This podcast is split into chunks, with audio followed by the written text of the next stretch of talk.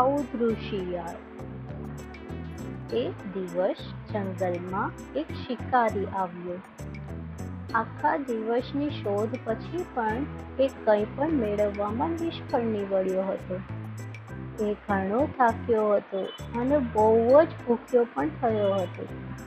પરંતુ એને કંઈક મોટું અને મજબૂત પકડવાના પ્રયાસને છોડી દેવા તૈયાર ન હતો.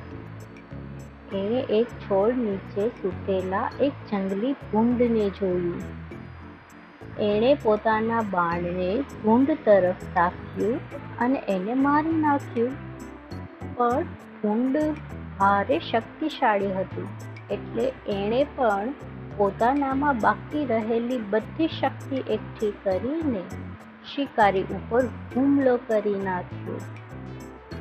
એણે પોતાના તીક્ષ્ણ દંતશૂળ શિકારીના પેટમાં ઘુસાડી દીધા.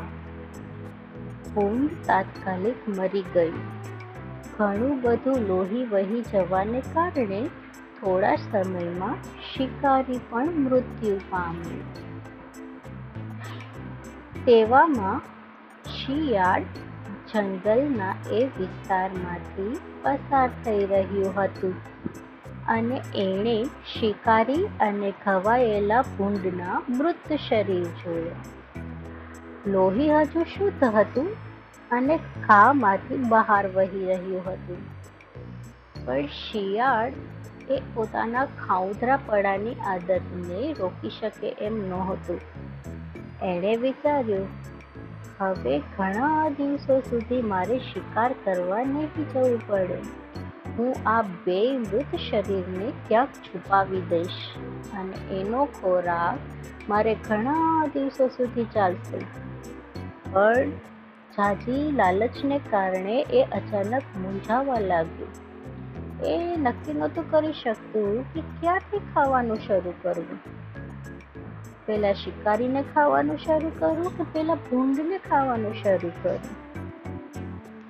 એણે બાણની જે પણછને માંસ અને લોહીથી ખરડાયેલી જોઈ અને વિચારતા વિચારતા કહ્યું મને આ બાણની પણછ ઉપર લાગેલા માંસ અને લોહીથી શરૂ કરવા દે. હું કંઈ બી બાકી રાખવા માગતો નથી. બધું જ ખાવા માગું છું. એવી જ ખાઉધરાપડાની લાલચમાં એણે પણછ ઉપરનું માંસ ચાવવાનું શરૂ કર્યું અને પણછ છૂટી ગઈ એ બાણ તાત્કાલિક તેને મોટને ઘાટને ઉતારતું માથાની આરપાર નીકળી ગયું અને શિયાળ પણ લાલચમાં મૃત્યુ પામ્યું.